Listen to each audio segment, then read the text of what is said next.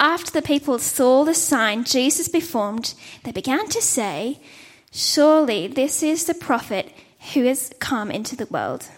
Jesus, knowing what they intended to come and make him king by force, withdrew again to a mountain by himself.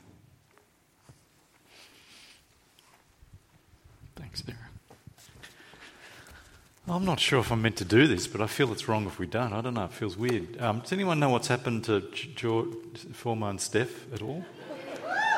Okay. The easiest question you ever had to ask? Isn't that what I saw somewhere? How hard was it to answer it? Not hard. Okay, there you go. Well, there you go. Engaged and married when? I had a friend who got engaged. This is years ago. And I said to him, I didn't even know you had this girlfriend. He said, yeah, we're engaged. And I said, when are you getting married? And he said, when I get back from Melbourne. And I said, when are you going to Melbourne? And he said, I'm not. I just thought, there is something wrong with this relationship. None of that's happening there. Good, okay. How do I pray? Let's, the friends I used to have, there you are. Father, we thank you for the gift of relationships that are some which move towards a kind of a deep friendship, marriage and so on, but friendships that are of so many different kinds, the friendships we enjoy, whether married, unmarried. We thank you for all of these. Thank you for our church family and the goodness of being together. Thank you for the easing of these restrictions. But we thank you in all of this for your word, that you have spoken to us, that we might have friendship with you, relationship with you, and pray, please, tonight that you would speak wonderfully amongst us through your word. Please do something by your Holy Spirit that changes us, that touches us deeply, that helps us understand you and life with you. Please work powerfully amongst us tonight, we pray, in Jesus' name. Amen. Amen. A couple of things. I've been reading the Bible for 40 years. I started when I was 2 or so. And I've been reading the Bible a long time. And I've been reading John's Gospel on and off for many, many years. And so John 6, the passage we're looking at tonight, I've looked at again and again and again for many, many years. But this last week, 2 things happened which meant the way I've kind of engaged with it has been slightly shifted because of some 2 big events that have happened this week. Well, 1 big event and 1 small one. The first event was Ukraine, the war. And who is feeling sort of concerned, sad, distressed that such a thing is happening? Isn't it? It's incredible, isn't it? And many, your generation, my generation, we have not had this kind of war. There's been communities where, Russia's invaded Afghanistan. There's guerrilla war's been happening all over the place, of course, but this feels like a very different kind of thing, and it does feel like one world power. It feels almost like the Second World War beginning to be revisited, where Germany entered Poland and Czechoslovakia and so on. Here we've got Russia, and so it really does feel like a very significant moment in history, in human history. And the world leaders, what are they able to do? You kind of wish if you could wave your wand that you'd suddenly get 1 million soldiers from the rest of the world and stick them in the Ukraine, wouldn't you? Wouldn't you want to do that and stop this powerful bully that seems to be intent on taking over? But no one's able to do that. No one is doing that. But then there's this question that emerges from it all. Where's God? What's he doing? What's he doing in the midst of all of this? He seems to be absent, silent. There's the first thing that happened. It kind of, got me again thinking about the realities of the horrors of our world and the big question about God and his place in all of that. With evil happening, what's he doing? But the second thing that happened, which is a smaller thing, was someone drew my attention to a new song that's come out just in recent times, a song about God. It's the singer-songwriter, a young woman in Sydney, calls it an anti-worship song. And it's a song she's written and now recorded to poke fun at God. She doesn't seem to have had some incredibly serious intent. In her own words, she talks about it as a flippant track making fun of God. But it's gone viral because thousands are seeing it as an expression of their own angst and pain. Now, some of you may know the song. It's a song that focuses on God's failure to engage with what she would see as the big things and yet engage with what are trivial things. Starts like this. I heard my dad pray over a football game. I guess God had time that day. Next verse talks about sexual abuse. And I don't want to go into the words of it, but because I know some of you have been through pain yourself. But the next verse reflects on, the next few lines reflect on, you know, God seemed to be okay answering prayers about a football game, but where was he and how come he wasn't rescuing people from the context of abuse? Where is God? Is God just the possession of the middle-class man, middle-aged, who asks his prayer about sport and car spots and his business? God has time for that, but he doesn't have time for the abused and the oppressed and the terrible things that people are doing to each other for wars. What is it with God? And she ends up saying, why would I want to spend eternity with that God when he's such a freak? When he's such a freak. And even she reflects on the fact that this God seems to hate on certain people that he's created, given how they're being created. Why would I want to spend time with God who's such a freak? Now, it's gone viral, as I say, because I think thousands of people, young men and women, are seeing it as a way of giving expression to their own cry of pain, their own sense of what is with this God of the church out there. The respectable middle-class church. What is it with this God? Now, have you felt any of this? Have you felt this sense of when you look at the world around us and, you know, you pray for things and there's silence, you hear of horrors and you wonder what God is doing. And have you ever wondered, where is God? Is he absent? What is he doing? When you look at the world around us, it is messed up. And if you've not had that ache, I hope, well, it should come one day. In a sense, what this young woman's expressing is something that every generation for thousands of years of humanity have come to express at one point or another. It's not like she's stumbled on some new insight that the world is messed up and you wonder where God isn't at all. It's only people, it seems to me, who live in a bubble of protectiveness, who just get focused on their own concerns, who never actually look out far enough to ask these questions, who don't feel this angst. If you are, it's common. Where is God in the world? What is he doing? More, is he someone you'd want to spend eternity with, given how things look around us? Now, what I want to say tonight is that cry of the heart, that ache, that expression of that song, there's another way to see things. There's another way to read the circumstances of life and understand the circumstances, which profoundly change everything, profoundly change the way we see God. And I want to take you on that journey tonight. It really is quite impressive what God has given us. And the way to do that journey is to hear what he says about the world, what he says about himself, what he says about life. And which leaves us with a choice at the end of tonight, where we look, where you'll put your faith. Will you put your faith in what you can see in the circumstances of life, or will you put your faith in what God has said about how to see the world? You see, this is John's gospel. It's all the Bible. We're into John chapter 6. And what I'm suggesting to you, as we go through this somewhat familiar part of the Bible, I want to help us see that it actually speaks to these very issues. So let's dive into John. Stick with me as we go through it. There's a lot of big stuff to hit tonight. But as we come towards the end, it'll all come back together. John 6. John 6 records for us two miracles, which are not called miracles. They're called signs by John. He doesn't use the word miracle at all. He calls them signs because these aren't just workings of power. They're significant things that point to something. Signs, you see. And the two events are the feeding of 5,000 and the walking of Jesus on water. Now, those two miracles have been in the years past so well known that even if you never went to church, you would have heard of those two events. Now, that's probably less and less the case today, though I dare say many of you are familiar with these two miracles. I won't therefore spend a lot of time verse by verse on the detail of it. I'll take us through it fairly quickly and then talk about the significance of them. But let me take you through fairly quickly. Chapter 6, verse 1, sometime after this, Jesus crossed to the far shore of the Sea of Galilee, that is the Sea of Tiberias. Now, I've thrown a map up here. Let's see if we can get this up. That'll give you some sense of it. So big picture over on the left, Galilee, the nation of Israel, and so on. blown up to see where the feeding of the 5,000 is, on the right-hand side of the Sea of Galilee up near Bethsaida. Now that's where it happens, a real place you can go and visit today.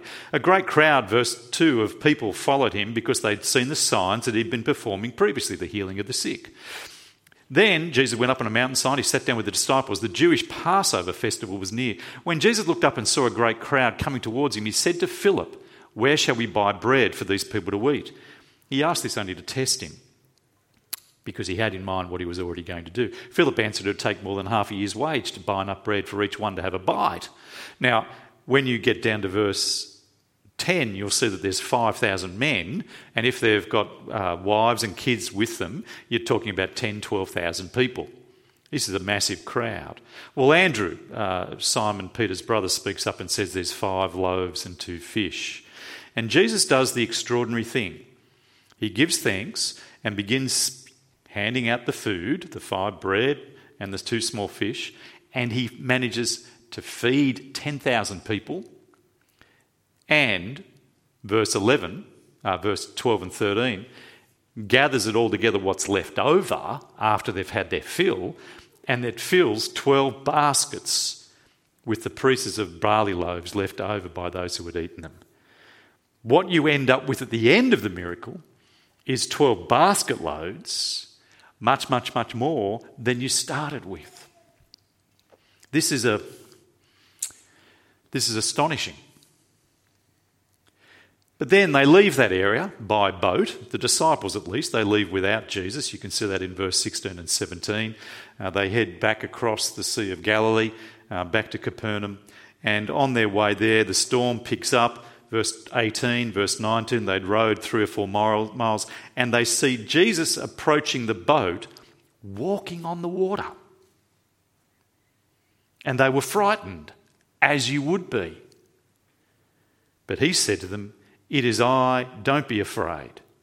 And then they were willing to take him into the boat, and immediately the boat reached the shore where they were heading. Now here are 2 events that are astonishing events. On any reckoning, they are unique. The feeding of 10,000 people with just a few loaves of bread and 2 fish. Have you seen anything like it?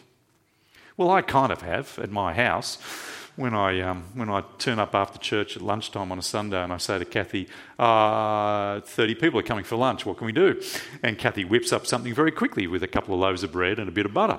And with my expert help, of course. But I've seen that kind of thing happen. But that is not. This is not a story about how to make a budget go a long way to feed your family. This is a miracle. This is an astonishing, extraordinary thing, and Jesus wants to make the point that it's miraculous, or it's this beyond what could be possible, because he gathers up all the pieces that are left over to make sure they see there's 12 basketfuls left, when we only started with 5 small loaves and a couple of fish. This is a miracle. It's an astonishing event, but it's not entirely unheard of in Israel's history. So this group of people that Jesus is talking to, their forefathers, the Jewish nation before them, had had an experience kind of similar many centuries earlier under a leader called Moses.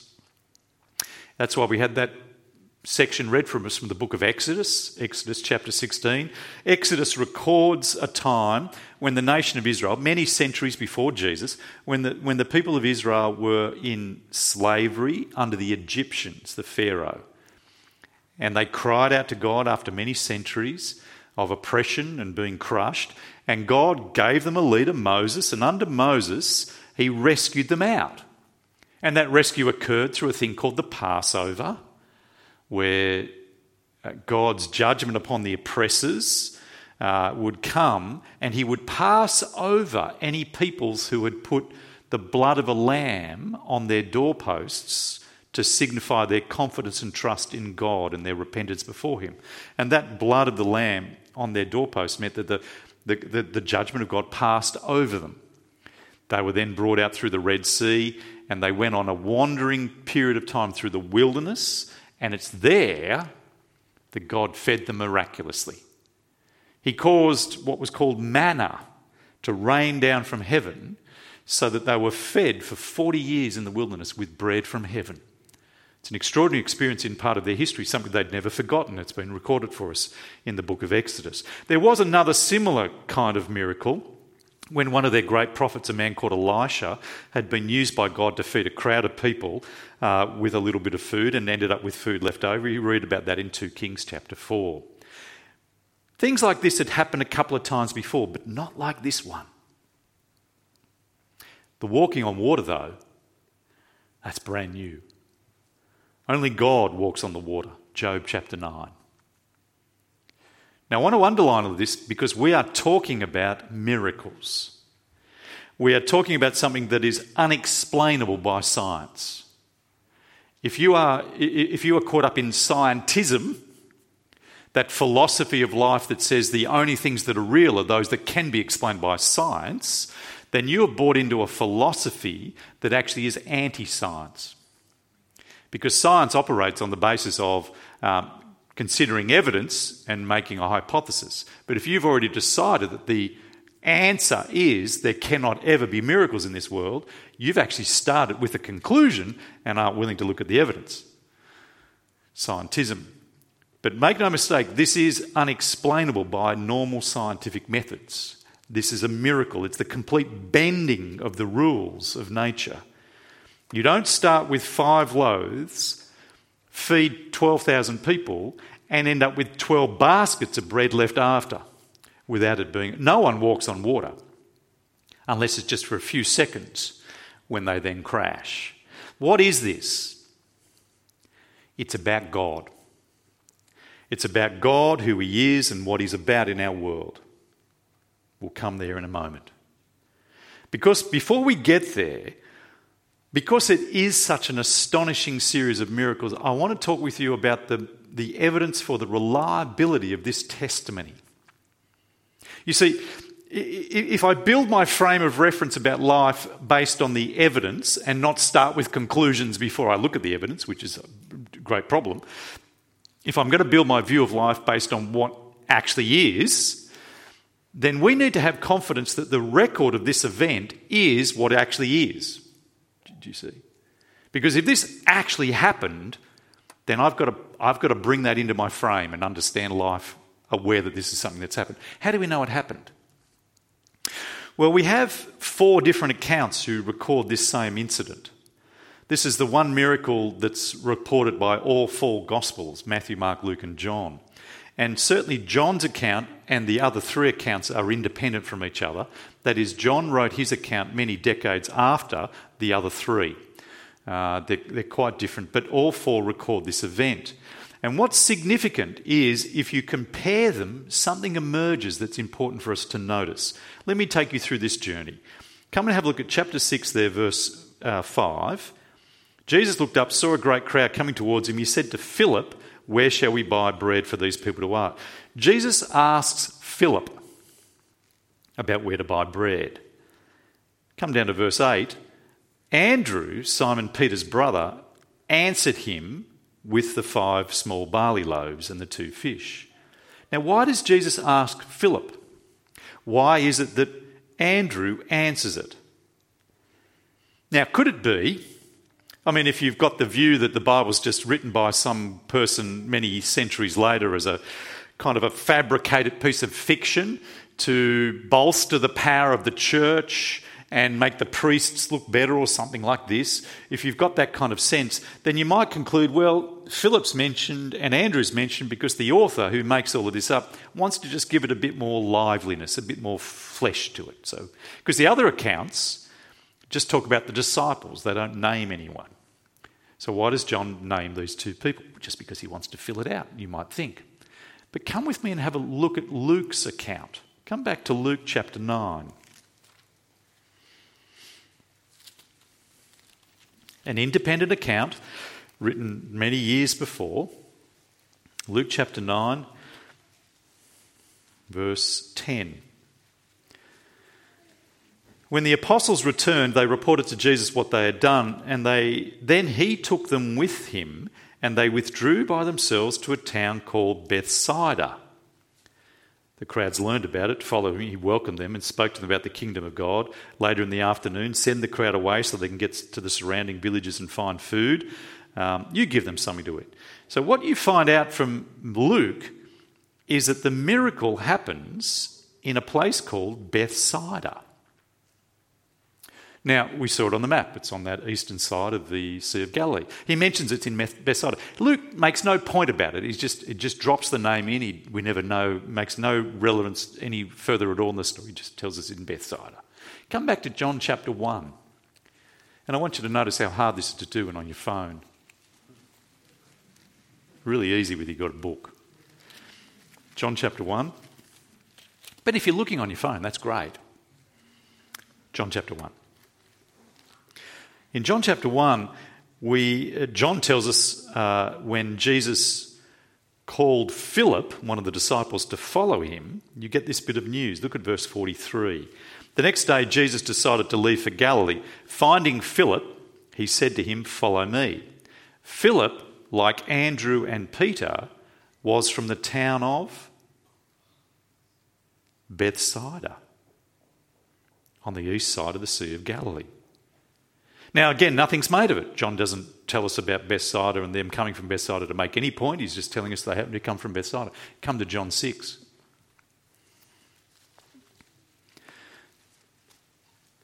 When Jesus, verse 5, looked up and saw a great crowd coming towards him, he said to Philip, "Where shall we buy bread for the people to eat?" Why does he say to Philip?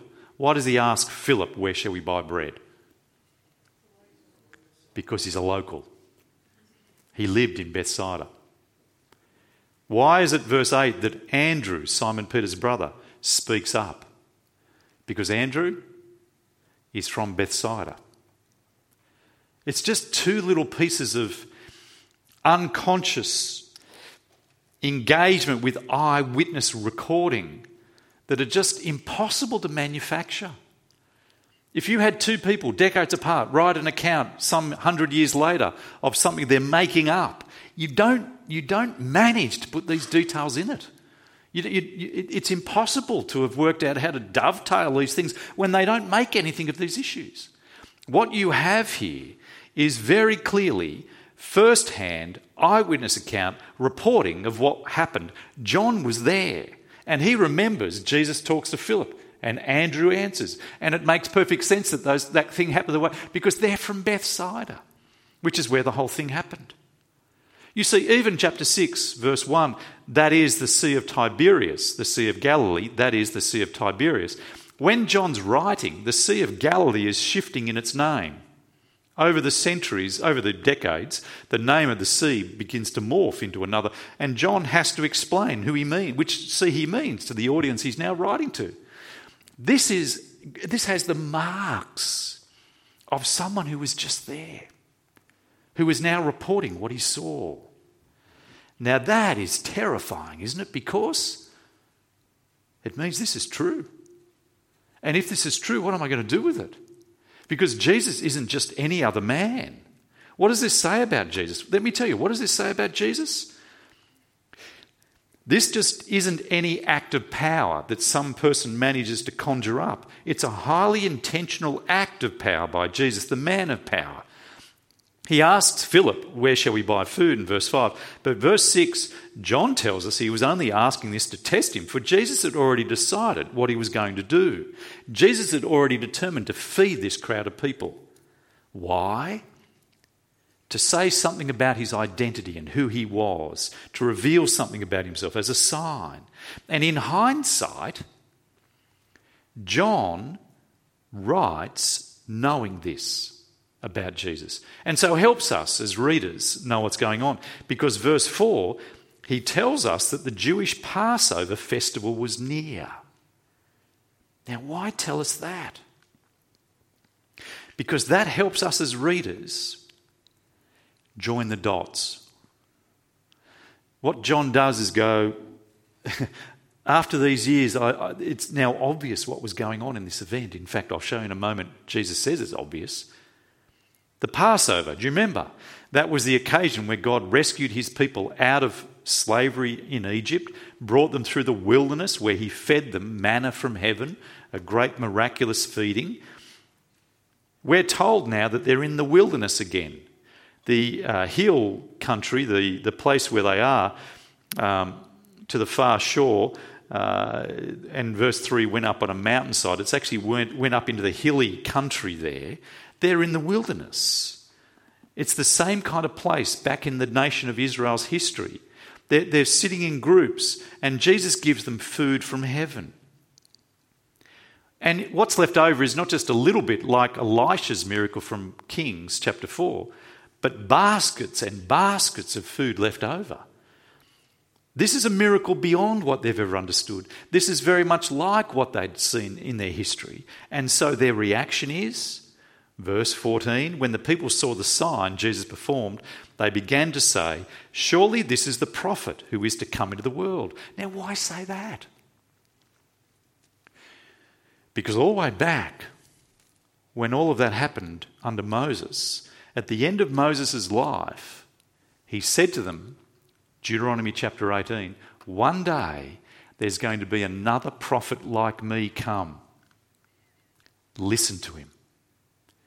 I'm just the forerunner of another great prophet who will come. And these people, these first century Jews, are joining the dots. The prophet has come that we've been waiting for. They seek now to make him king, verse 15, but Jesus won't let them because it's not his time and it's not his way, and so he retreats. You see, they saw the significance of what was going on in the feeding of the 5,000, but they didn't see the full of significance. They saw that it was a sign that Jesus was the new Messiah, true, but not true enough. Jesus, in fact, tells them there's far more going on. Come with me to chapter 6, verse 30. Come a little later now. Jesus explains all of this. With all of this in place, you might be, you might be sitting there going, whoa, it looks a bit far-fetched to me. Have a look at verse 30. They asked him, what sign then will you give us that we may see it and believe you? What will you do? Our ancestors ate the manna in the wilderness, the Passover wilderness, Moses. As it is written, he gave them bread from heaven to eat. You see how they're talking about Moses and the Passover. Jesus said to them, very truly I tell you, it was not Moses who has given you bread from heaven, but it was my Father who gives you the true bread from heaven. What Jesus is toying with here is the idea that Moses was just a medium through whom God gave them the bread. It wasn't Moses who gave them the bread, it was God who gave them the bread. God's the one who gives the true bread from heaven. Now look what he says. Verse 32. Very truly I tell you, it's not Moses who has given you the bread from heaven, it's my Father who gives you the true bread. For the bread of God is the bread that comes down from heaven and gives life to the world. Sir, they said, always give us this bread. And Jesus said, I'm the bread of life. I'm the bread. Whoever comes to me will never go hungry. Whoever believes in me will never be thirsty. What Jesus is saying is Moses was, he was just one through whom God, it was God doing it. God gave them the bread through Moses. And Jesus now says, your experience you've just had or have heard about, I'm the very bread that God gives you. I'm actually, John chapter 5, remember we looked at that wonderfully last week, John chapter 5, I am the life that gives you life. Because God the Father has life in himself and he has granted that me, the Son, would have life in myself. I'm the one who gives you life. As the Father has given bread of life, I give you bread of life. Because I and the Father are one. I do all that the Father has done. He gave it to Moses. He gives it now. He gives it through me. I'm even the bread. I'm far more than Moses ever was. Understand this. I'm not just another prophet through whom God works. I am the bread. Lift your eyes. Lift your sight to see the astonishing things that happen, and more. He walks on water, which is a jaw-dropping miracle. But so to his words, come to John 6, verse 20. He says to them, it is I, don't be afraid. Now that looks a very harmless set of words, until you learn a bit of Hebrew and a bit of Greek. So let me teach you some Hebrew and Greek. I've got a slide up here. There we go, it's big enough that I can read it. In the Old Testament, the first two-thirds of the Bible, three-quarters or whatever, is written in Hebrew, a little bit of Aramaic, but the original language is Hebrew. In Exodus chapter 3, Moses, do you remember Moses? Passover, wilderness wanderings, that man. Moses asks God at the burning bush, chapter 3, give me your name so I can tell Israel who sends me. And God says, my name is, and my name is Yahweh.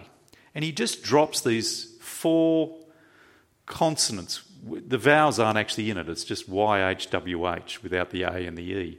It's called the tetragrammaton, the four letters of the name of God. Now, we don't quite know how to translate that. It's a word that sort of sits there, and it's kind of the word for existence, the word for being. And so, I am who I am. That's not a bad translation, because a few words later, he actually uses the language of I am. I am has sent you.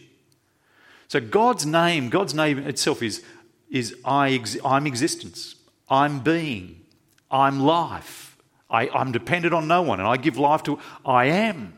I'm the great I am. Now this is confirmed. Come and look with me at Isaiah 43. Didn't do this in the morning, so you've got a rich treasure tonight. Isaiah 43. They couldn't cope in the morning, but you can. Isaiah 43. You are my witnesses, declares the Lord, and my servant whom I have chosen, so that you may know and believe and understand that I am He. Now in the Hebrew, that's just I, He. There's no M. It's just I, that you might know that I am He. When that's translated into Greek, it's translated as ego eimi. Ego is the Greek word for I. Eimi is the verb to be. It's the verb I am, I was, I will be, you are. It's that verb. And it's so in Greek it's ego I, eimi, I am. Now in Greek you could just put the word eimi and it would make sense. I am. I'm a door. I am angry. I am whatever you are, you see. Jesus says he's the door. Don't laugh at him. But you add the word ego before it and it emphasises I am. Well, that's what's translated here in verse 10. Understand, when it's translated into Greek, it goes, understand that I am. And you get it again in verse 11. I, even I, am the Lord. Apart from there is no saviour. You get it in verse 25. I, even I, am he who blots out your transgressions. I am is repeated through Isaiah 43. And in the Jewish mind, this language of I am becomes associated with the name of God, Yahweh, with God. He just is. He is the great I am. So you come to the New Testament in John chapter 6, and Jesus is walking on water. And when he comes to them, verse 20, he says, don't be afraid, ego eimi, I am. Now, you could just translate that as, it is I. We'll see a blind guy use that same two words later. I'm just I, it's me. But come with me to John 8.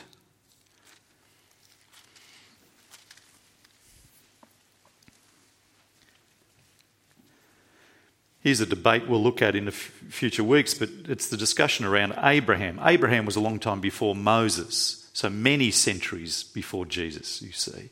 And there's a discussion about verse 56, your father Abraham rejoiced at the thought of seeing my day. He saw it and was glad. They say to him, you're not yet 50 years old and you have seen Abraham?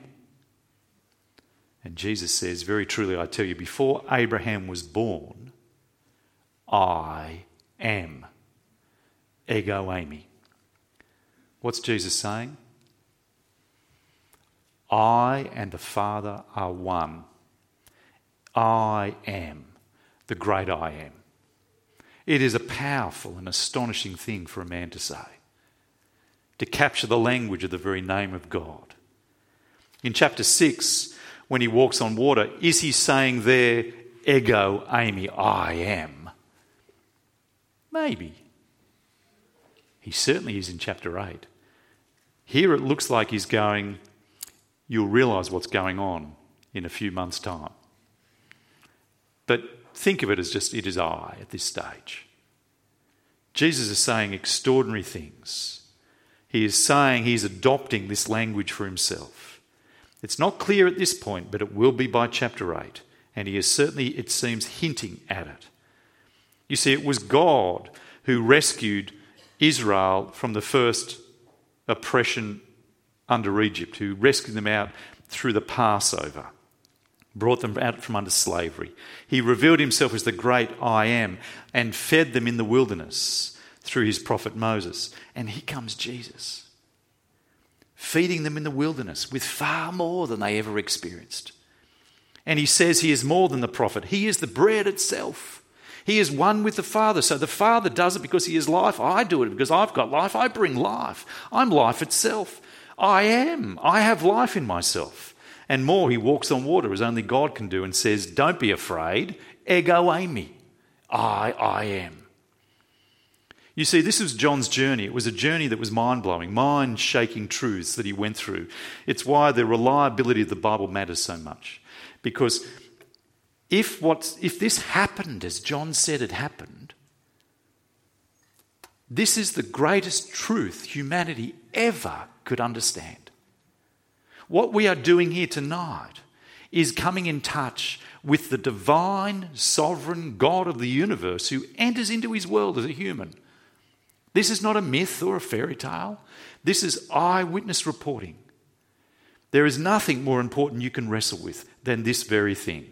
God is real and he has come amongst us, and more than that, he shows himself to be life, life itself, the bread of life. He shows himself to be good. He shows himself to be glorious. And he shows himself to be one who wants to give you life. And more, one last thing. These events are saying something more than even this. They're saying that Jesus is the new Moses, but greater than Moses. He's the bread itself. He's life because he's one with the Father. He is the great I am. But he is saying even more than that. He is saying that God has come again to work a new Passover, a new rescue out from under slavery. You see, this is how the Bible works. The Old Testament part of the Bible gives you scale models of which the new is the reality. It gives you a shadow of which the New Testament is the reality that casts that shadow. And the scale model in the Old Testament is the Passover out from under Egypt, the feeding in the wilderness, Elisha and his feeding. They're the scale models, the shadow, the reality that they're always anticipating, God's final coming in the person of his Son, Jesus, to rescue us ultimately by a great Passover, a great rescue out from not just Egypt, not just from Rome, but out from under sin and Satan and death. And not just the Jews, but every nation on earth, every peoples. And Jesus arrives on the planet, and John says of him, here is the Lamb of God who takes away the sin of the world, the Lamb. Like the Passover lamb. Here is the one, he says, at the very time when he is being crucified on the cross, John tells us that that was the time that the Passover lambs were being crucified. The real Passover lamb, while the scale model ones were being crucified, were being killed. The blood shed by Jesus, the great lamb, paid to rescue us finally. He'll be crucified to bring forgiveness and reconciliation. You see, when we look around the world, let's get back to it. When we look around the world, we see oppression, we see evil, we see powerful rulers doing dreadful things, we see sexism, racism, we see abuse and so on. But get this, they are all just symptoms of a deeper root problem. And the root problem is human rebellion against the divine, infinite majesty of a glorious God. And that break with God has unleashed in our world all the things we see. And God, in his goodness, comes to deal with the root problem, to finally eradicate all the symptoms in a new creation. We've talked about this again and again. This is the great, glorious picture that God has for us. He comes to do the final great Passover. You know, I started with that song tonight. I think it's the song that is the ache of every honest human's heart. In a sense, I want to applaud what she's written because I want to say there's honesty. Now, I think she's got so many things wrong. But she's got it wrong because she's looking at the experiences of life and she doesn't have access to the word that helps you make sense of what's going on. But it is an honest cry of the human heart. What is with it, this world we live in? If there is a God, where is he? Isn't he doing something? Surely he must. If he's not doing anything, how can he be worthy of being followed? But the Bible tells us he is good. He is the one who comes into his world as one of us, not one of the powerful. He comes not one of the respectable. He comes as a servant, as a slave. And he comes to die for us, to rescue us from this mess.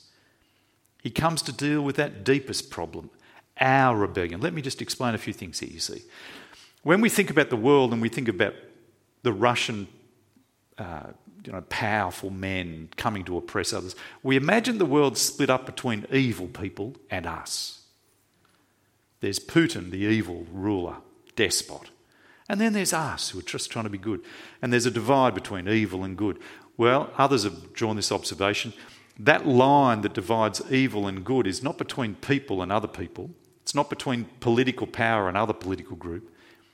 It's a divide that runs right through every single human heart. Every single human heart sitting here tonight has good and evil. We have all of that intermingled in ourselves.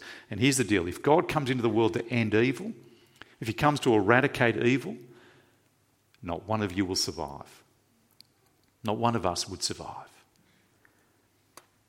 But what God chooses to do is come in history, in the person of his Son, to deal with that heart, to bring cleansing and purification and forgiveness so that when he does finally eradicate all evil, I'll be safe. Anyone who's forgiven by the merits of Jesus will be safe on that day and will come through it into the new age, the new kingdom. Now, all of this helps us understand the world we're in. Why isn't God doing something? If you look at the circumstances of life, you're left wondering. But if you look at the Bible, it gives you the answer, and the answer is this. God is not absent from the world. He's patient with it. God's not absent. He's patient. God is not absent in that he's just uncaring and uninterested. He is deeply, deeply grieved by the fallenness of this world and the evil that you experience and I experience that I give. And he came 2,000 years to deal with it. And he's now patiently bearing with all of that. Why? Because he wants more people to be saved. He wants more people to come and find forgiveness through the great Passover that Jesus has done for us. He wants you to come and find your heart transformed and forgiven and established in relationship with God again, that you might be with him into eternity when he fixes everything up. And so God has to wait. He has to bear with it and let it happen in a sense until the times have reached their fulfillment because he wants you to be saved. You see, this is not the sign. The seeming absence of God is not a sign that he's not good. It's the very evidence that he's a wonderful, gracious and glorious God who is so gracious that he's willing to bear with this to give you one more day to repent and come back. God is not absent. He is gracious. And my point here to you is tonight, if you read off life through the circumstances, you'll come to one answer, which is God must be a freak. But if you read life through the scriptures, the events of Jesus that are reliably attested to, that are extraordinarily true, if you read life through the events of Jesus, you will see that he's not absent, he's patient. And you will never land in the place that young woman landed in. you'll actually find yourself glorying in God and full of gratitude and wonder for his greatness and goodness. And you'll find yourself wanting to be with him forever. Let's pray. Heavenly Father, we do thank you for the incredible revelation of who you are and what you're about in our world. And we pray, please, that you would help us trust your word and not the circumstances of life. Please rescue us from superficiality of thinking about the world simply on the basis of the circumstances we see. Please rescue us from that. Please help us see life through the lens of the Scriptures, that we might understand your goodness in being patient. We might never, please, land in a place that thinks of you as the freak. We thank you for what you've done for us in Jesus and pray, please, that you would change us.